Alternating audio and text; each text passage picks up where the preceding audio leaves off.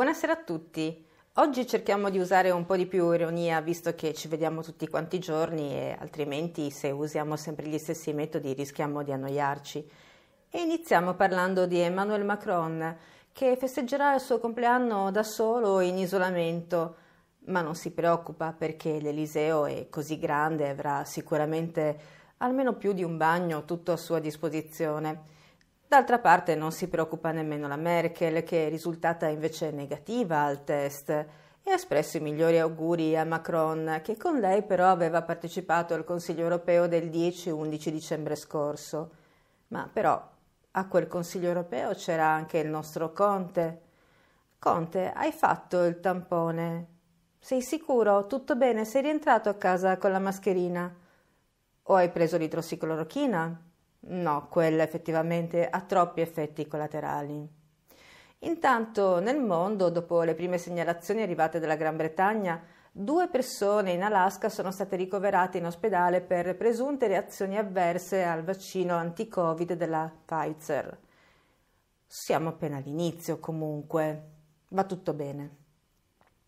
Passeremo un buon Natale, non in pace, quella non va bene, la pace non va mai bene ma comunque in tranquillità, in serenità, a leggere un buon libro finalmente.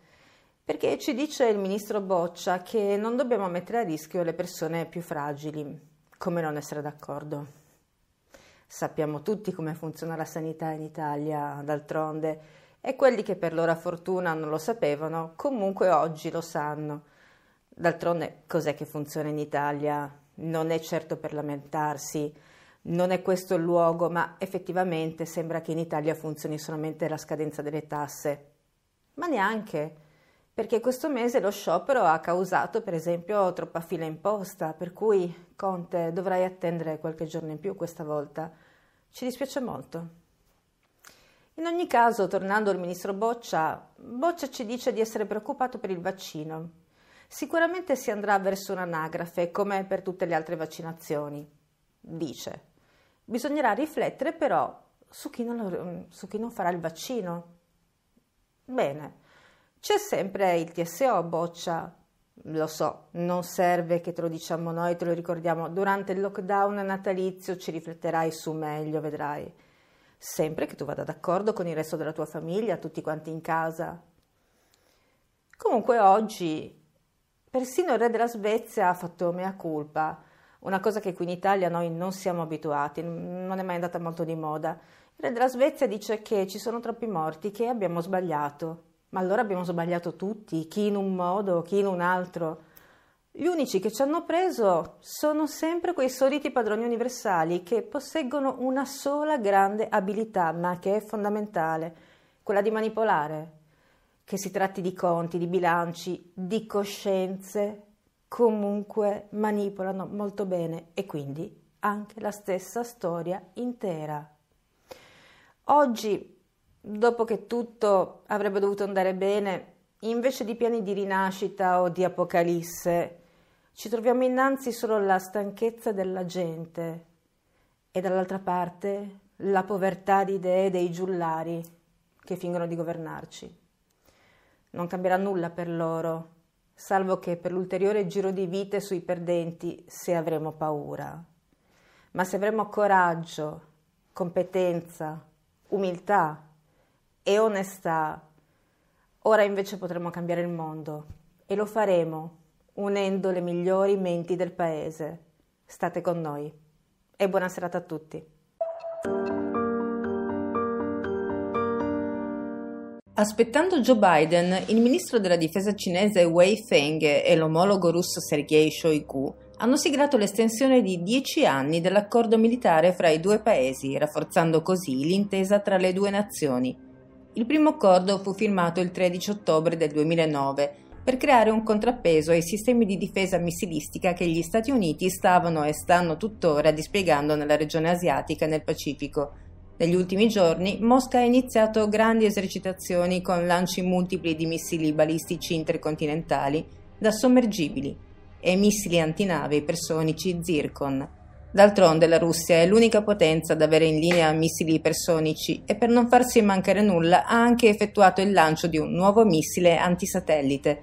Il portavoce del Ministero della Difesa cinese Wang Wenbing ha dichiarato ai giornalisti che la cooperazione rafforzata dalla firma del nuovo accordo è una prova concreta dell'alto livello di cooperazione strategica rivolta a una nuova era.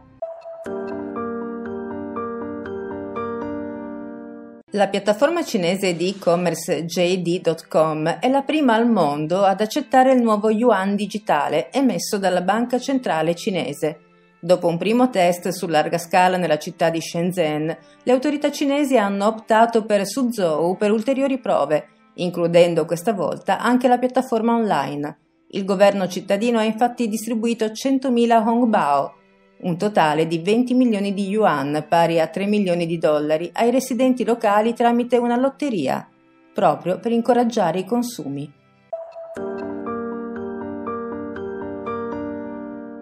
La capsula di rientro Chang'e 5 è atterrata in sicurezza nel distretto di Xizingwang, una vasta regione della Mongolia interna, portando con sé circa 2 kg di rocce lunari. Una volta messa in sicurezza dall'amministrazione spaziale nazionale cinese, la capsula verrà trasportata e consegnata a un laboratorio di Pechino per le analisi del materiale raccolto. Sbarcata sulla Luna il primo dicembre, Chang'e 5 ha scavato fino a due metri di profondità per raccogliere i campioni lunari. Dopo aver issato la bandiera cinese sul nostro satellite, la sonda ha avviato le manovre per fare ritorno sulla Terra. La Cina è il terzo paese ad avere portato campioni lunari sulla Terra, dopo l'ex Unione Sovietica e gli Stati Uniti d'America. Parlamento europeo ha assegnato a Svetlana Tikhanovskaya, la Guaidó dell'Europa dell'Est, e al suo team il premio Sakharov per la libertà di pensiero. Quest'anno i vincitori del premio per Bruxelles sono i leader della Bielorussia democratica e di tutto il popolo bielorusso. Siamo destinati a vincere e noi vinceremo, ha annunciato la Tikhanovskaya alla cerimonia di premiazione durante la plenaria dell'Europarlamento. Lo stesso presidente David Sassoli ha dato il benvenuto al gruppo di oppositori.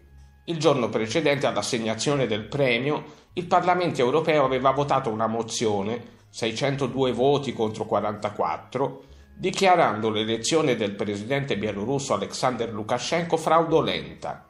La Tikhanovskaya risponde chiedendo all'Europa di privare di ogni aiuto la Bielorussia di oggi come forma di sostegno per la Bielorussia di domani.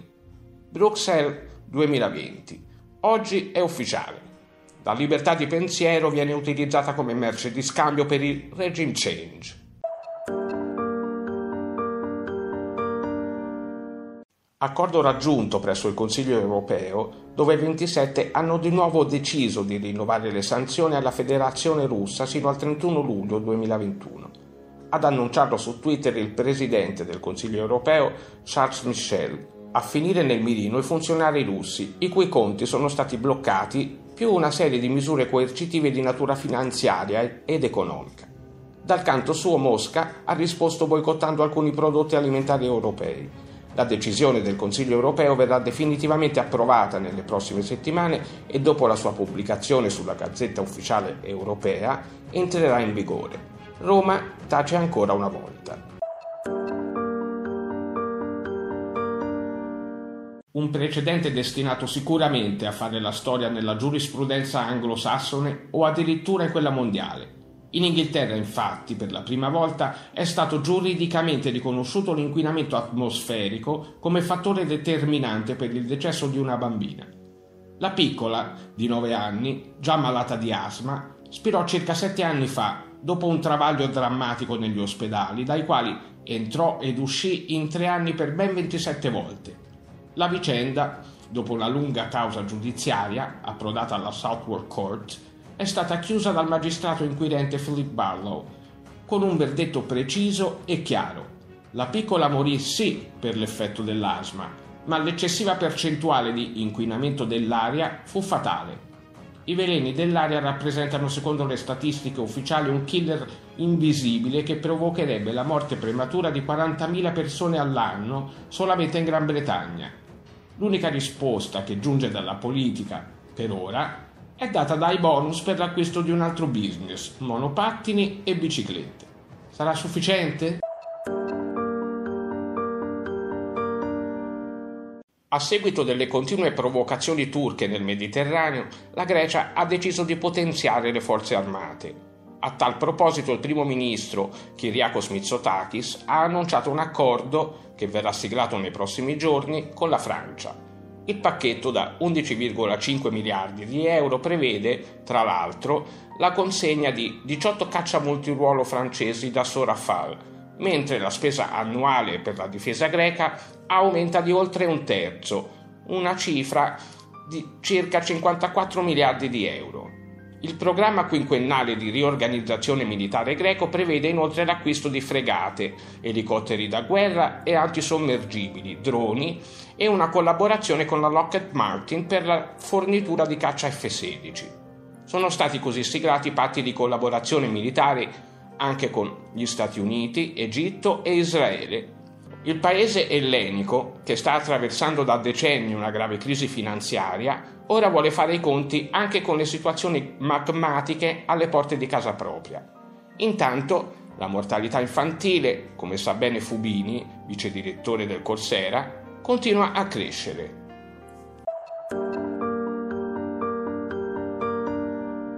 16 misure cautelari sono state emesse dal GIP su richiesta della Direzione Distrettuale Antimafia e due impianti di smaltimento e compostaggio sono stati sequestrati.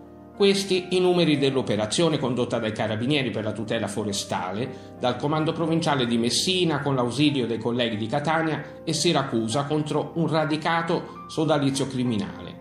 L'inchiesta, coordinata dal dottor Maurizio De Lucia e nota già nel 2016, ha portato alla luce una condizione malavitosa creata da imprenditori, funzionari pubblici e personaggi del mondo politico, ognuno con ruoli specifici all'interno dell'organizzazione.